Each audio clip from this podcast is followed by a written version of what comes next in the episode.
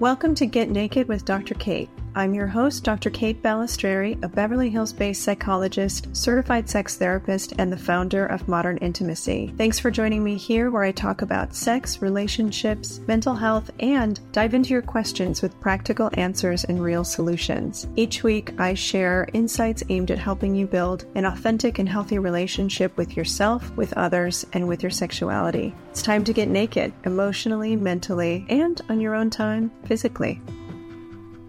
Hi, everyone. This week I am here on the Get Naked with Dr. Kate podcast with Crystal Hefner, who has a new book that is out today, and it is called Only Say Good Things Surviving Playboy and Finding Myself. Crystal, thanks so much for being here with me and thanks sharing your story. Me. Thank you. Yeah. How did you get to a place where you felt ready to talk about and write about your experience? Um, I think it was a, a friend that encouraged me to write the story. Mm-hmm. Um, I had been in therapy for about five years post mansion life and trying to make sense of everything. Mm-hmm. Because I feel that we didn't have certain terms back then, and that was pre Me Too and everything. So, yeah, just making sense of it myself. And then one of my friends said, You should really, you know, tell the story. And life at the mansion was very public. So mm-hmm. I do feel that I owe it to people who followed along. You know, the my my story and my truth. Hmm. That's interesting. You feel like you owe people who were following the fantasy of Playboy the inside scoop. Can you say a little bit more about why? Yeah, because um well Hef you know, he controlled the narrative mm-hmm. for all those years 70 years plus ever since he had the magazine and the lifestyle he controlled the whole narrative. And i think people that kind of followed him and followed me they fit into that same narrative. And while all these people are kind of watching us internally like this isn't what it seems. This isn't what people think it is. So i do feel that i owe it to those people to just let them know like what really happened and mm-hmm. I don't know. I, I I've met a lot of fans that have become friends over the years, mm-hmm. so I feel that it's nice to have the story for them. Yeah, and for you, what's it been like to write to write and share your experience? For me, it's been definitely healing, mm. and when I was at the mansion. At any time you feel like you could be replaced, at any time you feel like the rug could be pulled from under you, um, is like 24 7 anxiety. But now I have nothing to hide mm. and nothing to lose. so, so yeah, I, I just think it's the right time. Yeah. There's been so much conversation in the last few years about what ha- what really happened in the Playboy world, and I've I've been curious because you've been more quiet about your perspective until recently. Yeah. But how has it impacted you to see so many other people talking about a world that you had such intimate knowledge about?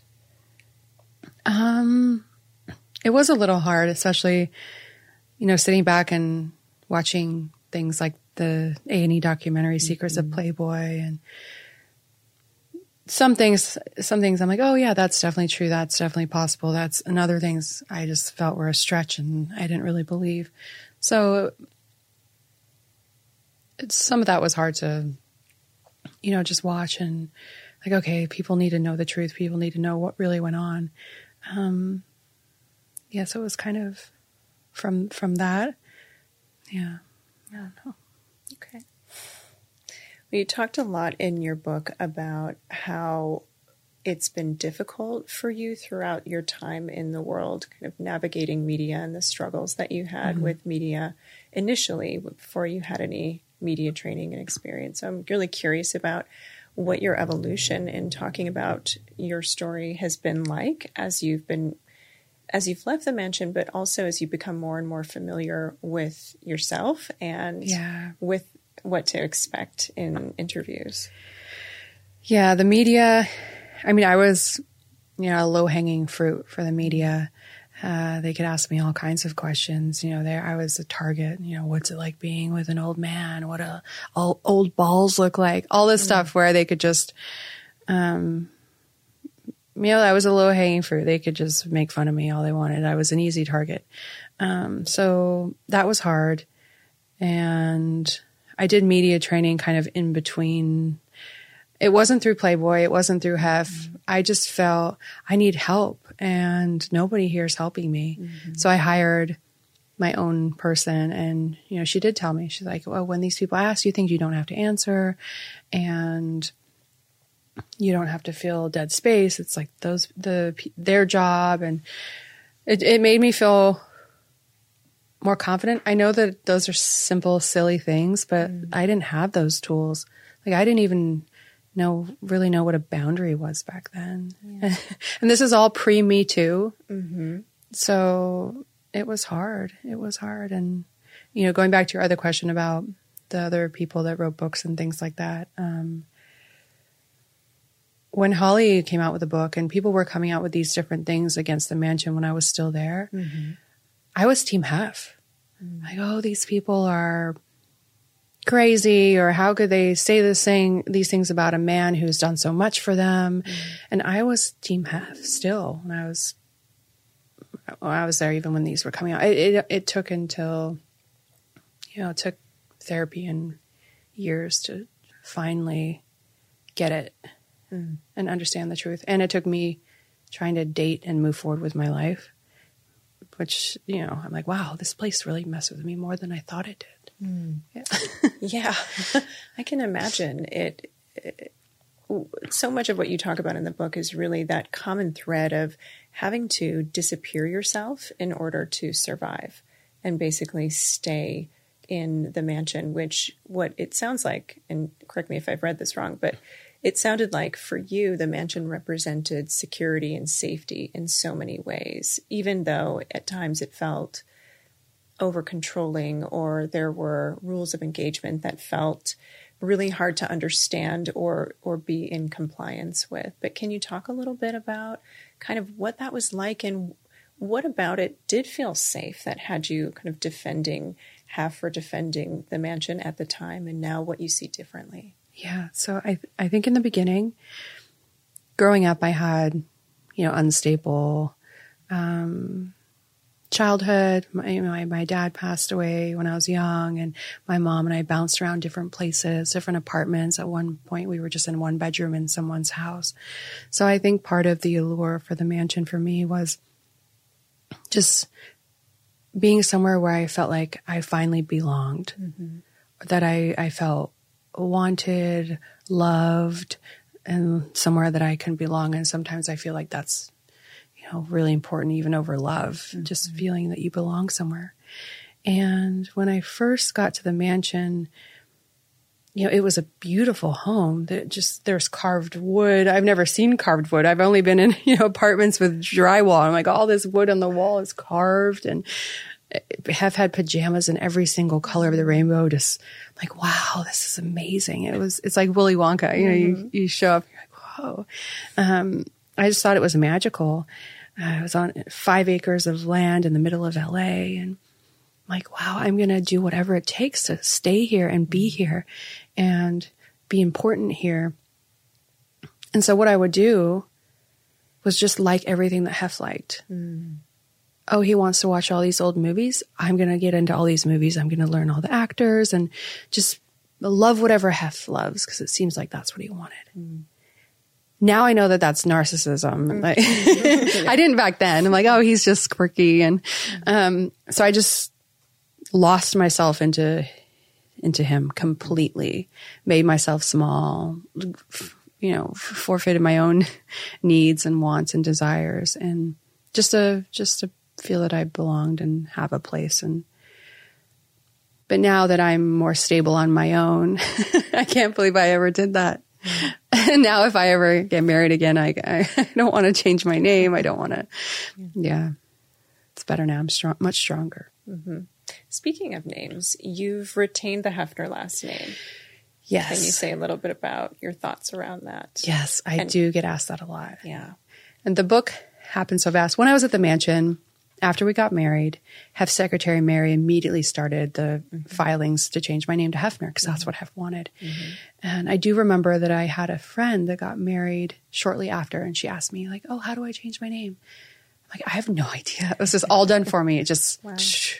um, so all my social media started. You know, that's when Instagram came out and everything came out, and so I was just Crystal Hefner across the board on everything, and that's how it's been. So the years of therapy, the book, and now now I'm faced with okay, you know, I don't I don't want to be tied to this man. I don't want to I know I will forever because I was there for a decade and it's mm-hmm. part of history. Mm-hmm. But I do want to go back to my original name. So, yeah. It, I was wondering about about that as you think about finding yourself and getting to know yourself again. And you were at the at the mansion for a decade, and you were so f- like famously known in this role and as somebody adjacent to Hef for so long. Yeah.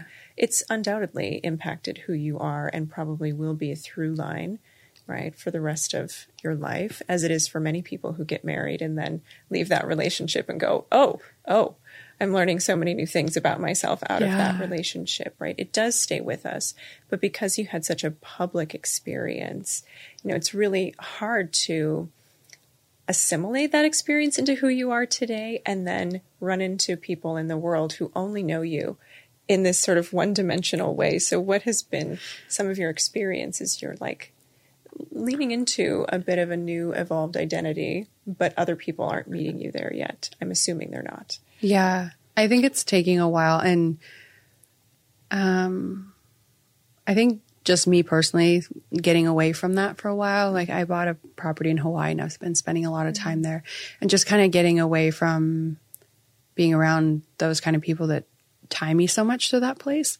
Um, but it's I, I feel like I'm still working on it which it's it's hard because this book is coming out and I'm just re- yeah. reliving everything. But once that's over, uh, then I'll go back to just being more quiet.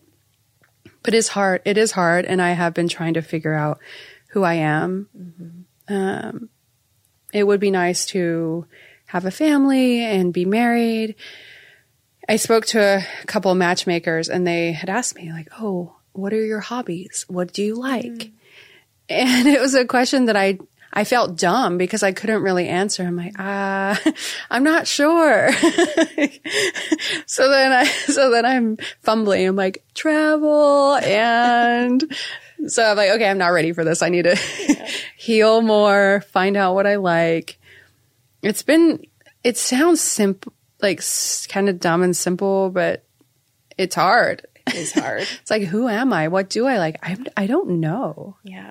Well, that's part of what comes with being in a relationship that is so asymmetrical in terms of who is attuned to, right? And I was really struck in your book about how clear it was just the the magnetic force of attention and orbit that seemed mm-hmm. to follow Hef throughout the whole house and and I mean the whole world. Yeah. But really, I mean everyone had to disappear themselves and it sounded like there was so much neglect um, of personality, neglect of individuality, neglect of attention for anyone who wasn't Hef.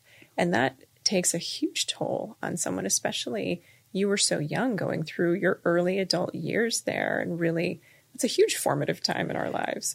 Yeah, yeah, definitely. Um, it was it was hard then going through all of that and just being somebody's shadow basically.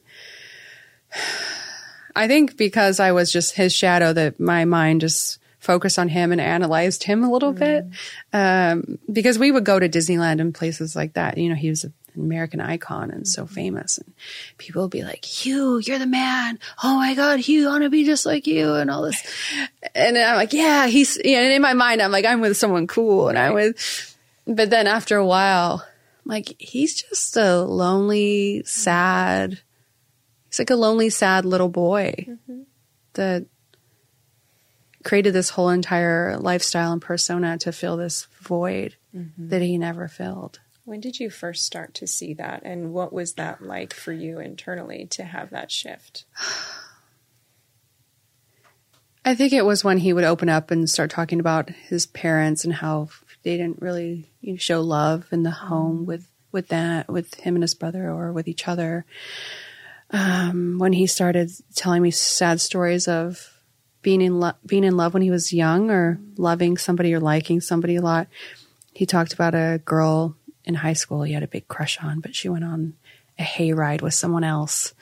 And then he spoke about going to the army and Millie, who he was engaged to, cheated on him while he was away. He came back and he still married her. I'm like, wow, he's had a lot of like heart, like heartbreak, like heart smashing yeah. moments. And I think he tried to overcompensate for all of that when he mm. started Playboy.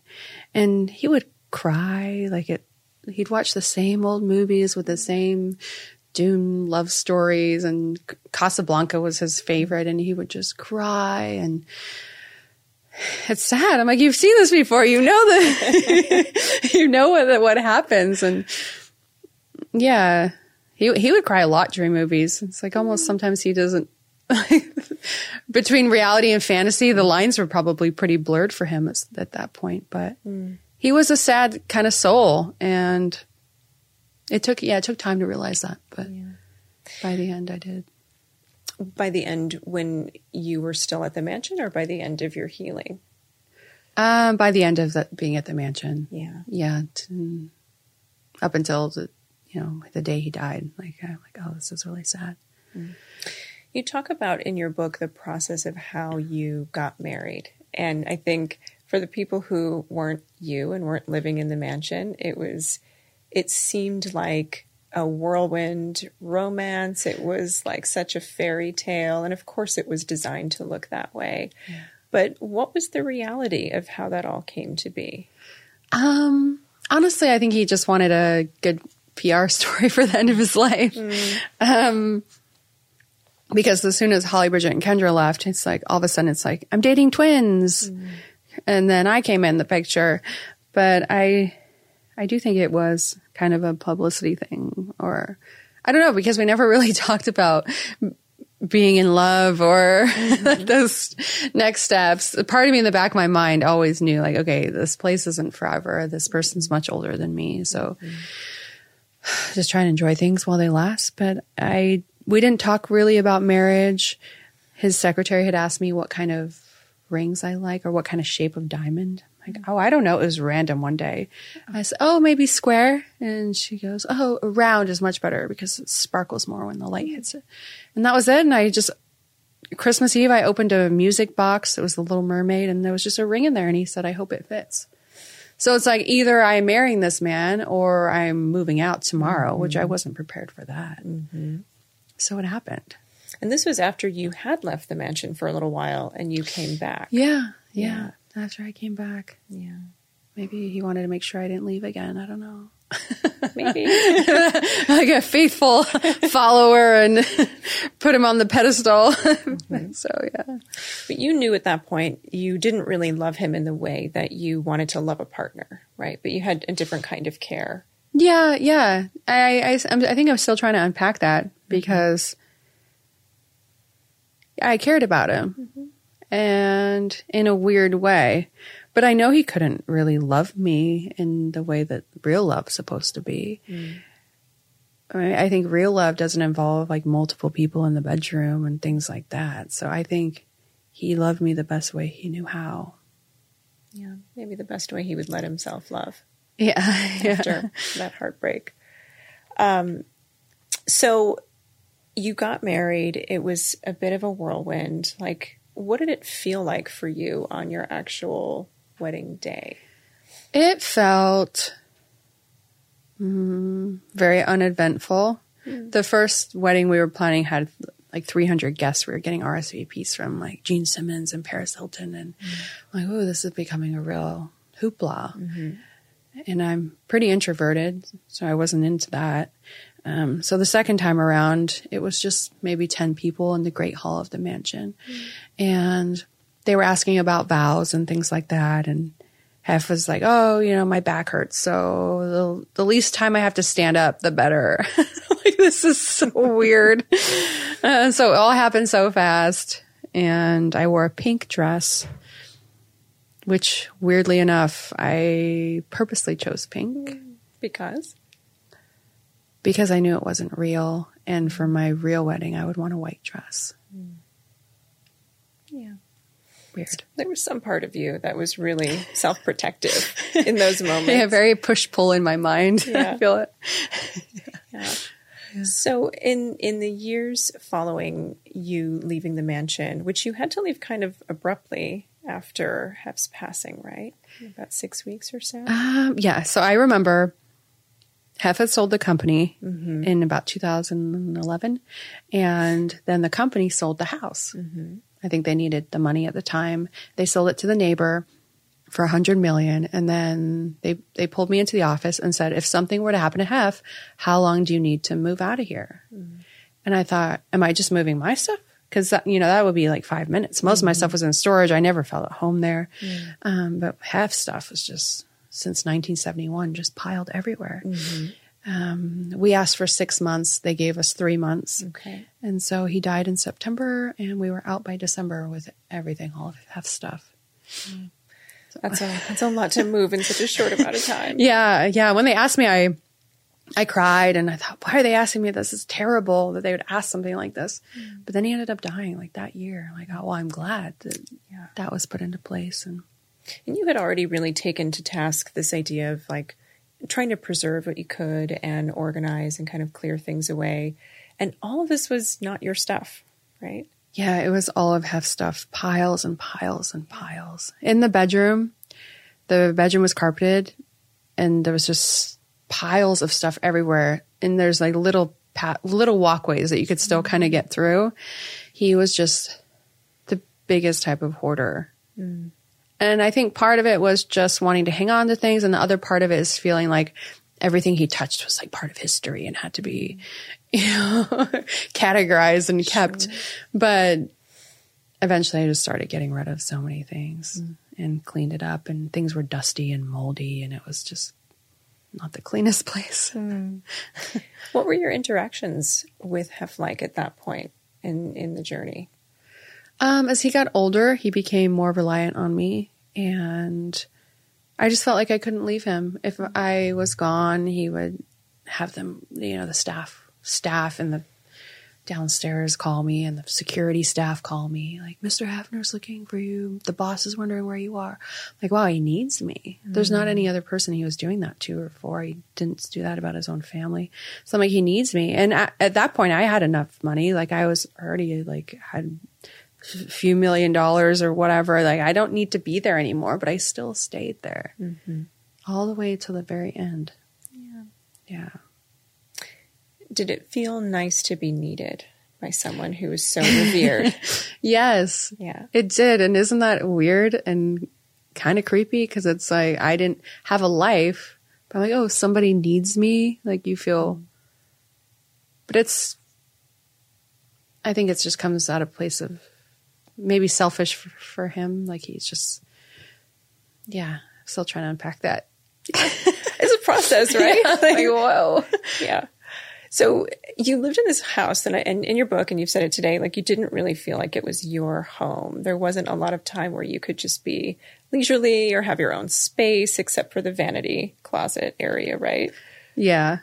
Yeah. even there, I just felt you could you, you could see the gap under the door and like footsteps and shadows, and it was like sliding doors to Hef's room or the bathroom, and it didn't feel very private there either. There was there was no, not really a place. I felt that I was on, had to be on twenty four seven, so it was just this constant anxiety twenty four seven for ten years.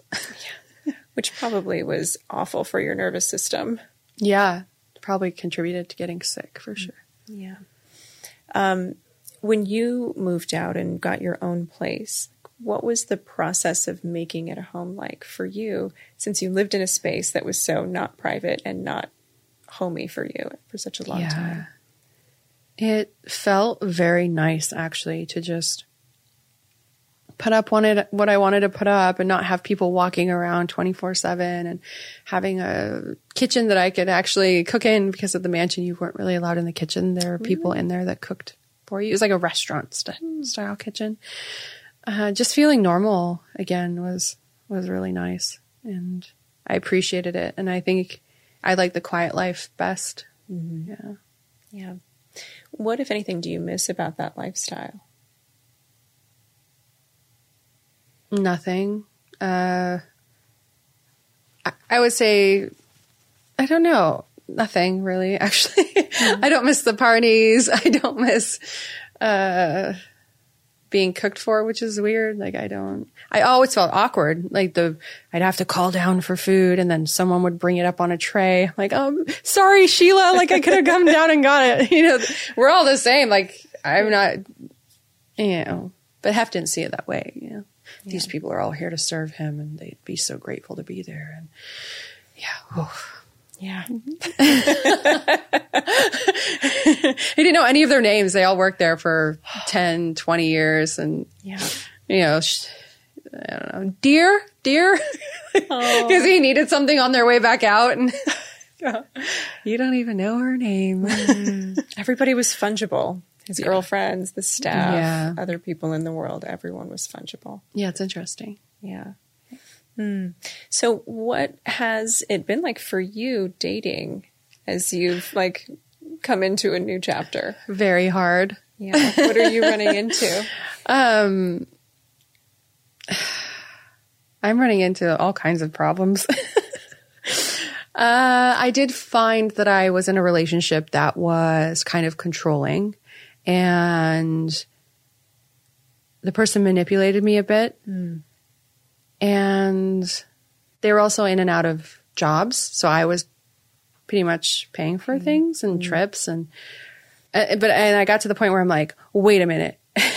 this is just like the mansion, except I'm paying all the bills. Yeah. this is, this is a w- way worse scenario.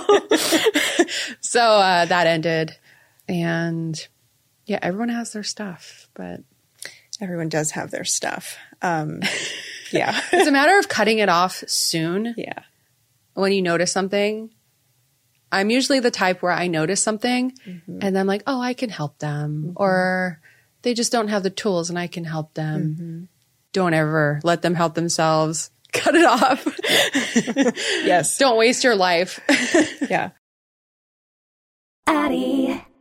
Ladies, did you know that one of the most common complaints from women about their sexual health is a frustrating low libido? Our sex drives can decline, but it's also treatable. Addyi, or flibanserin, is FDA approved and has been clinically proven to increase sexual desire in certain premenopausal women who are bothered by a low libido. So if you feel like you've lost your desire and you want to get it back, stop falling for the snake oils and ask your doctor about Addyi today, or go to addyi.com. That's A D D Y I.com. Addyi is for premenopausal women with acquired generalized hypoactive sexual desire disorder, HSDD, who have not had problems with low sexual desire in the past, who have low sexual desire no matter the type of sexual activity, the situation, or the sexual partner. The low sexual desire is troubling to them and is not due to a medical or mental health problem, problems in the relationship, or medicine or other drug use. Addyi is not for use in men or to enhance sexual performance. Your risk of severe low blood pressure and fainting is increased if you drink one to two standard alcoholic drinks close in time to your Addyi dose. Wait at least two hours after drinking before taking Addyi at bedtime. Your risk of severe low blood pressure and fainting is also increased if you take certain prescriptions, over the counter or herbal medications, or have liver problems. Low blood pressure and fainting can happen when you take Addyi even if you don't drink alcohol or take other medicines. Do not take if you are allergic to any of the ingredients in Addyi. Allergic reactions may include hives, itching, or trouble breathing. Sleepiness, sometimes serious, can occur. Common side effects include dizziness, nausea, tiredness, difficulty falling asleep or staying asleep, and dry mouth. See full PI and medication guide, including box warning at addyi.com forward slash PI or call 844 pink pill. Go to addyi.com and use code GETNAKED for a $10 telemedicine appointment to find out if Addyi is right for you. Valentine's Day is right around the corner, and I am so over roses and chocolates. It's no secret that consuming a little THC can help set the mood in the bedroom, but getting that right strain and dosage can be difficult. That's why I'm so thankful for today's sponsor, Viia. Viia's developed a unique blend of pleasure enhancing cannabinoids, libido strengthening herbs, and a low dose of THC all into one mind blowing gummy called High Love. We're talking about pairing aphrodisiac herbs with a mild amount of THC. Their best selling High Love gummy will awaken your senses, increase blood flow, and intensify any sexual experience. Viia also offers a wide array of other gummies with and without THC, each with their own unique strengths and effects catered for your routines. And the best part? Viia can legally ship to all 50 states with discreet packaging directly to your door. You don't even need a medical card.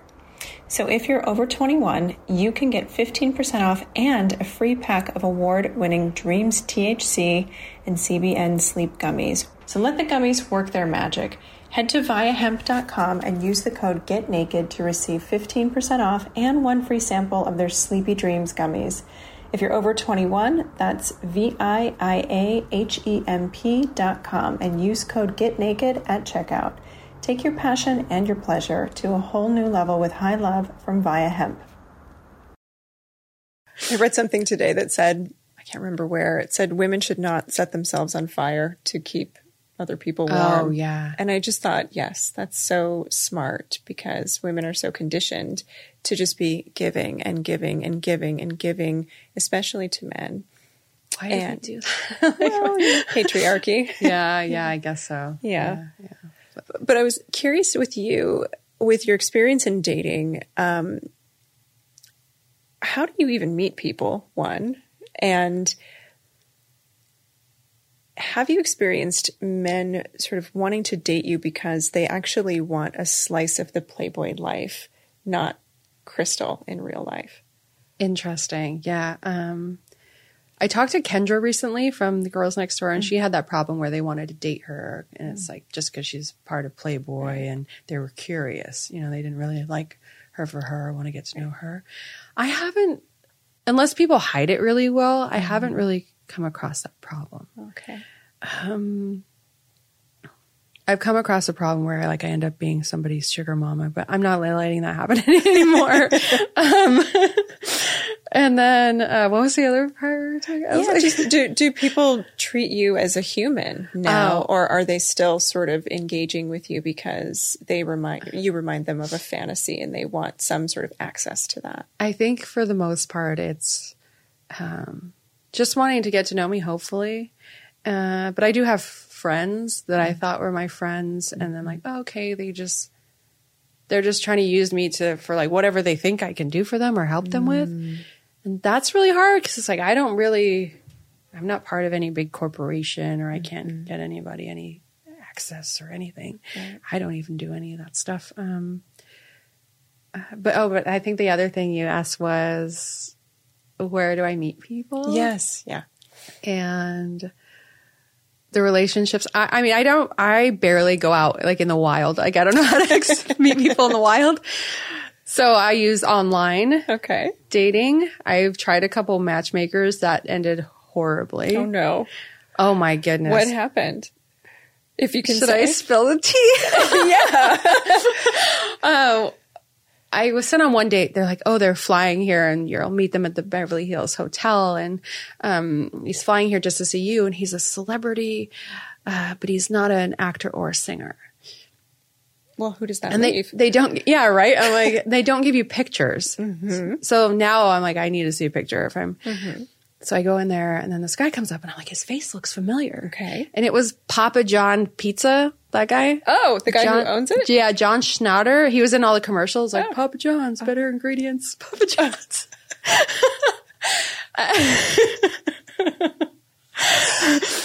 And we're having this conversation about like how to make the best pizza, and if you bite it, like then pull the cheese shouldn't all come off; it should stay on the rest of the piece.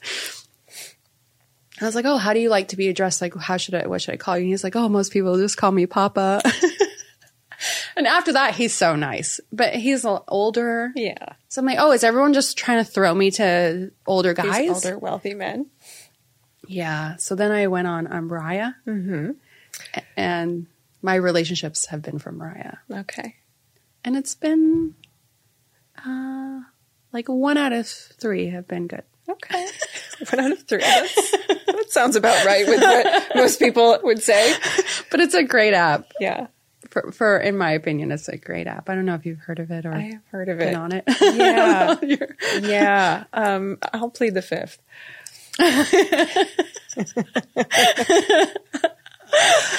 yeah.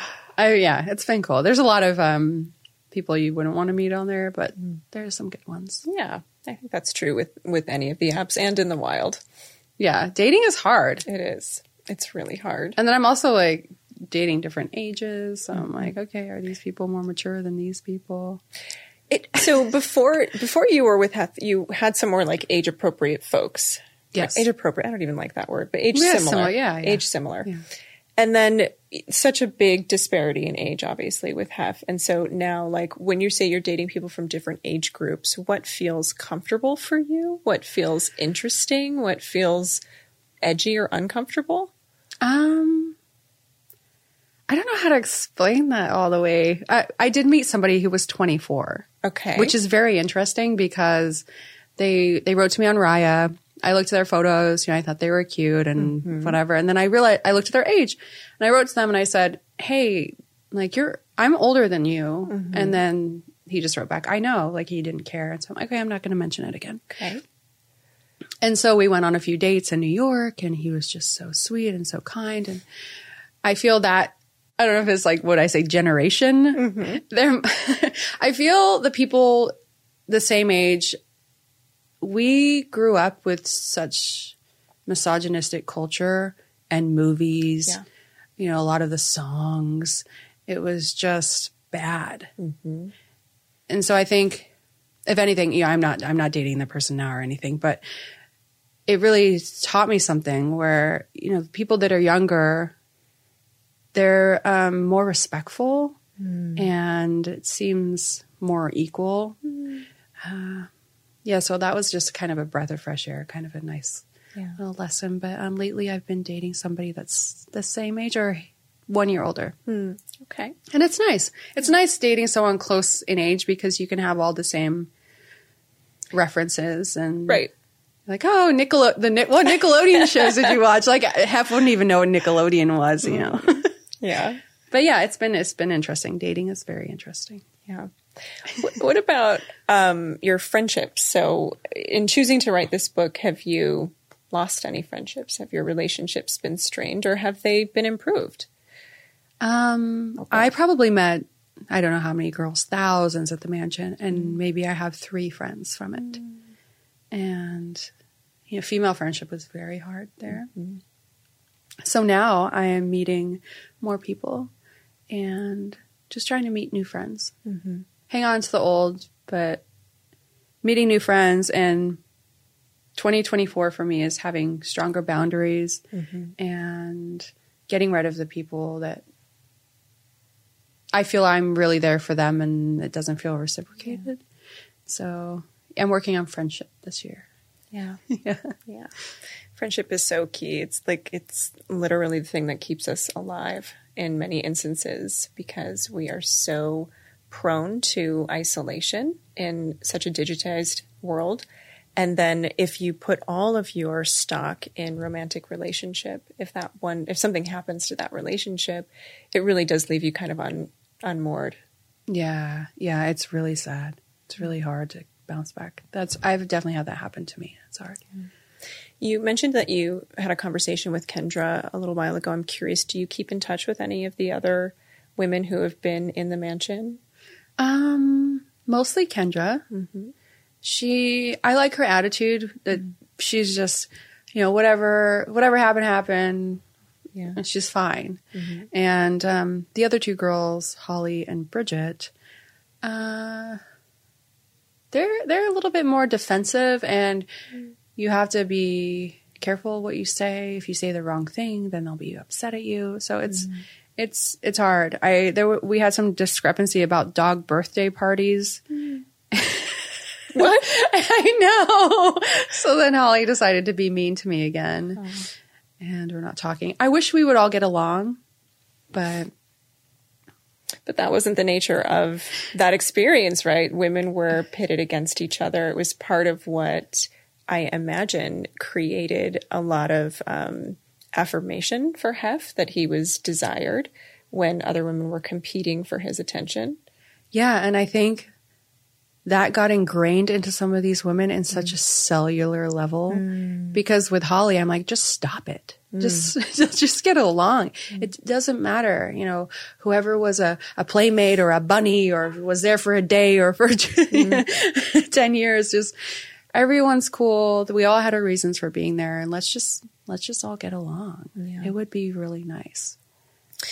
Well, I imagine everyone's on their own journey, making sense of what their experience was like and how to think about healing and how to think about like incorporating parts of that life into where they I, are yeah, today. I, I understand that. And I, I just know that I don't think she's ready to like accept me as like a friend or anything like that. yeah. That sucks. I'm sorry. That's okay.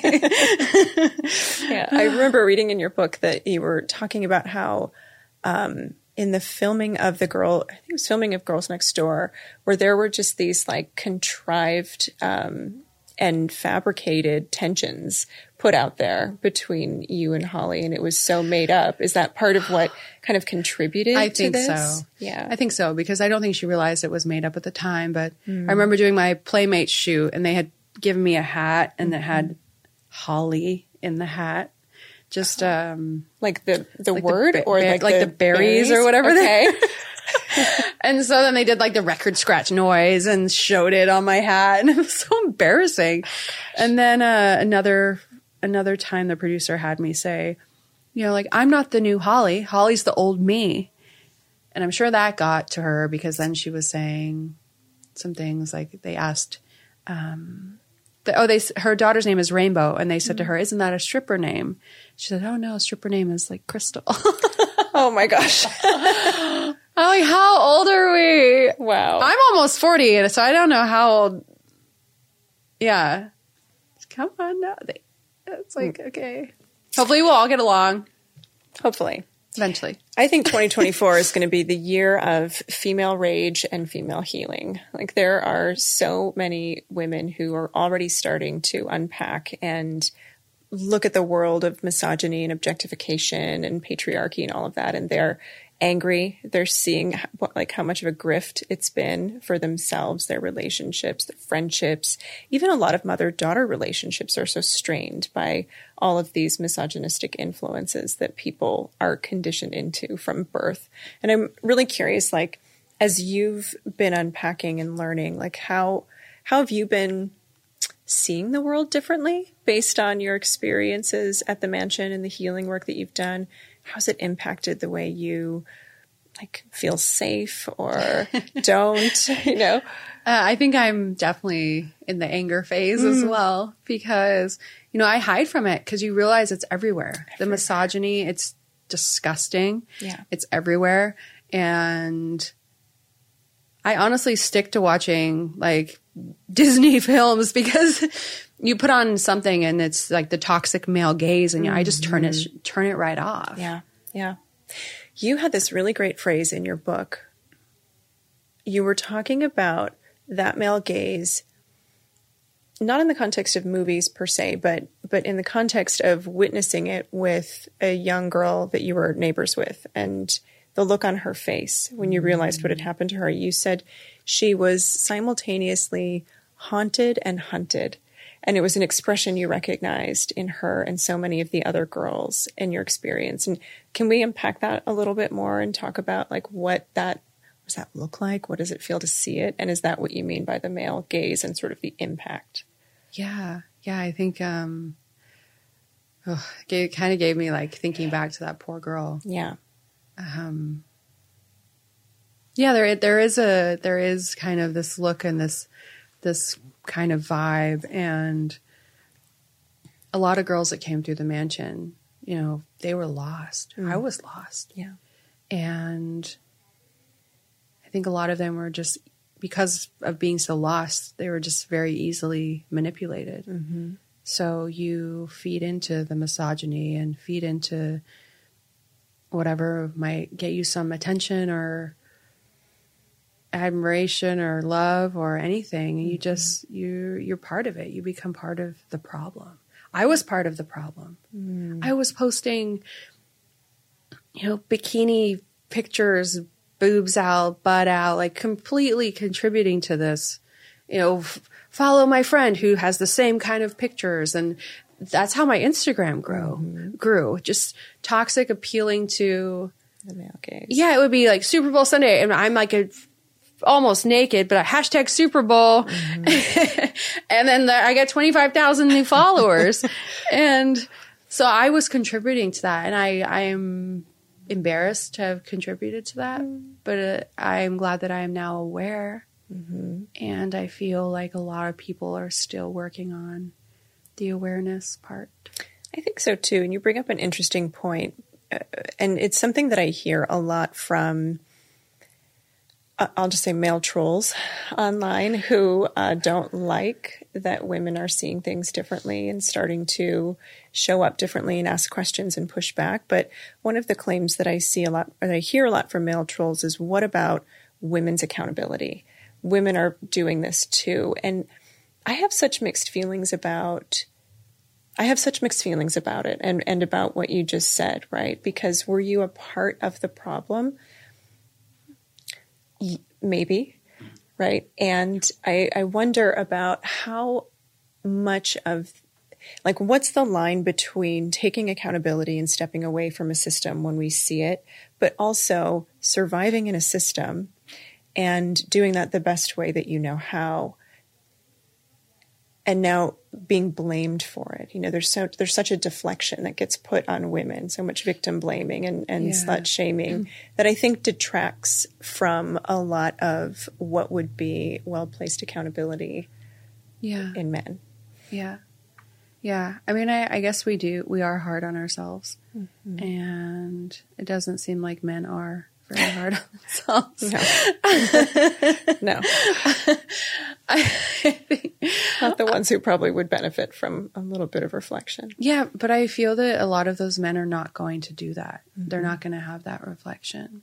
You know, a lot of men that were at the mansion, they don't, I know that they're going to, you know, stay toxic forever. Um, one well-known actor that would frequent the mansion, he said to me like, "Oh yeah, so can we recreate that vibe at my place?"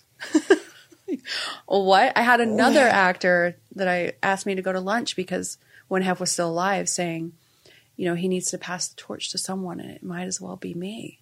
Wow. And these men, it's so ingrained in them in a cellular level that they're never going to change, mm-hmm. in my opinion.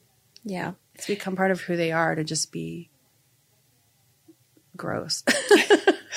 Well, I think you know they're they're humans like the rest of us, but they have been so um, conditioned to experience like proximity to women as a um, a marker of their success as men, and so they don't even. I think. I mean, I work with a lot of men who are like this, and when they first come into therapy, they don't really even understand how they're objectifying women. They don't they don't get it. And I do believe that they don't get it.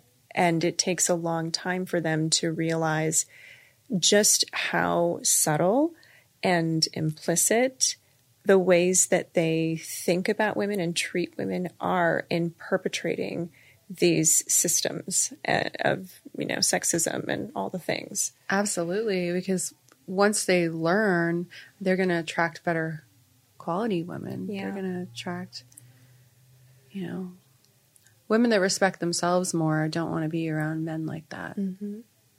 Yeah. Well, those men don't respect themselves either. True. You know, they're, they're- and that's the thing. problem.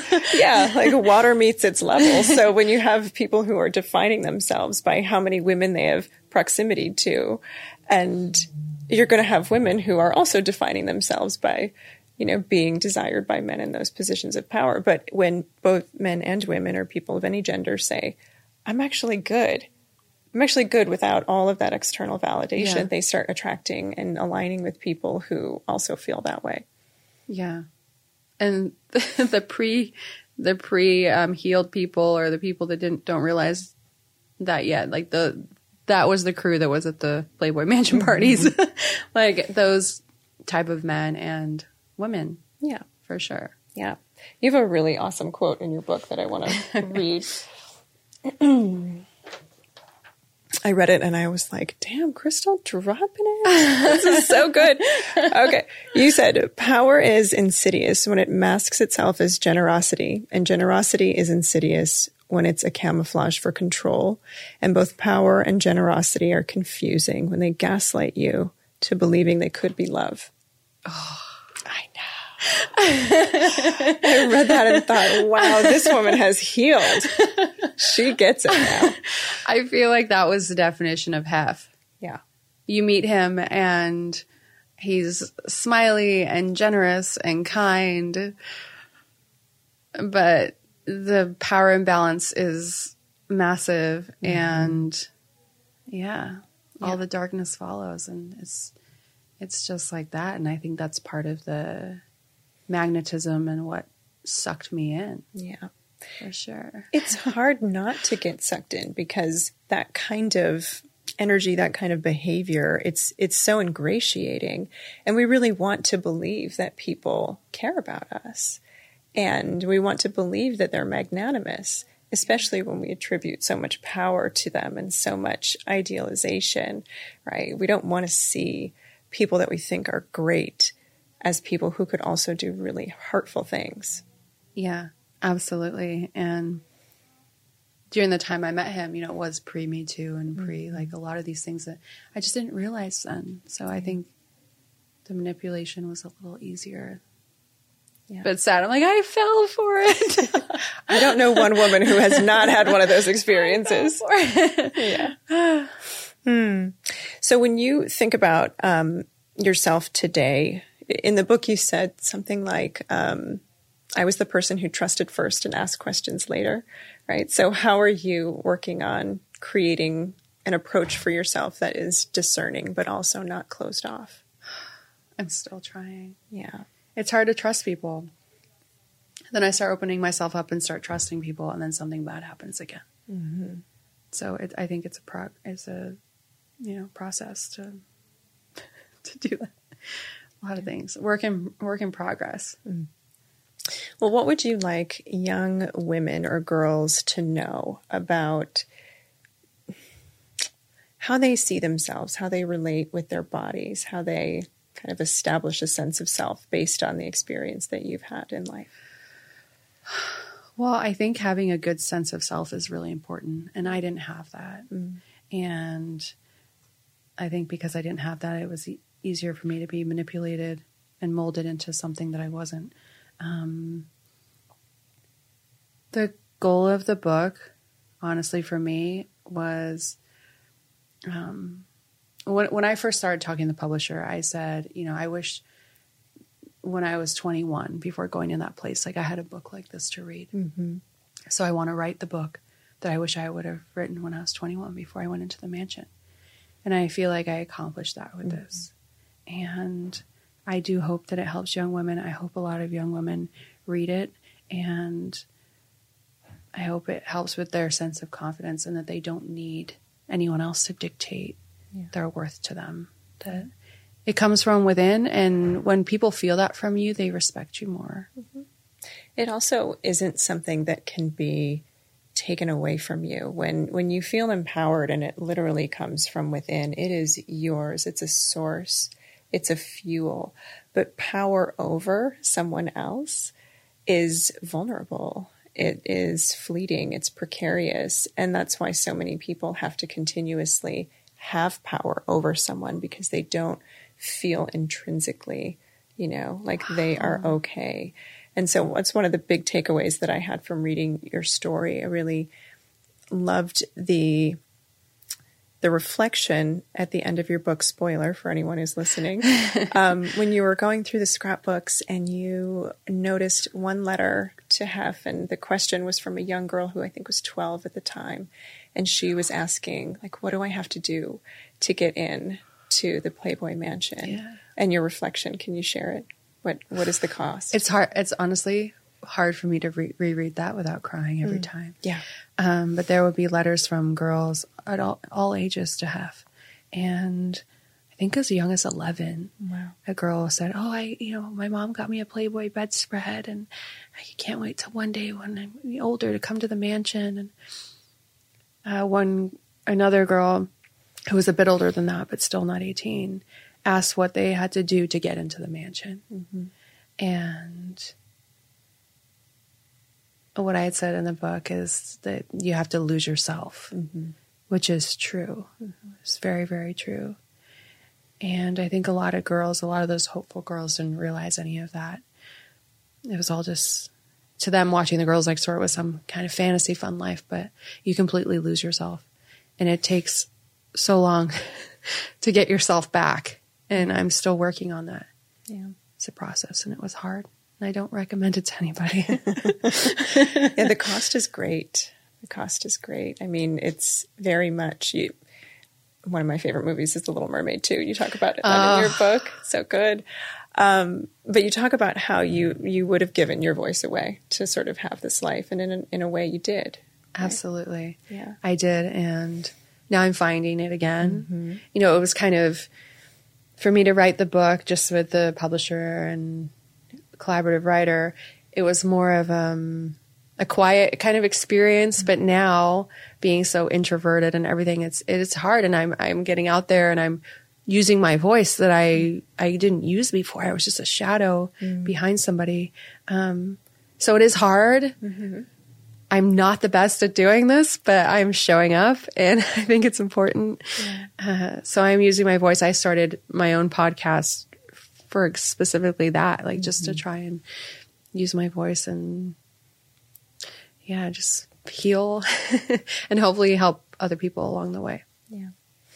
What has been your relationship with your own sexuality since you've been really challenging the male gaze and sort of challenging your ideas of what it meant to be beautiful in that context and now today? So, how has your sexuality been influenced? It's been hard. I think it's still a struggle. It's still a struggle to feel confident. Um, yeah, it's really, I mean, you know, usually I'm around 120, 125 pounds. I'm like one between like one, I'm like 132 or something. And I'm like, called myself fat probably mul- multiple times. like, why am I doing this to myself? It's, it's terrible. And I need to, just work on being happy. Um, I did get like my implants removed and anything I could reverse in that way.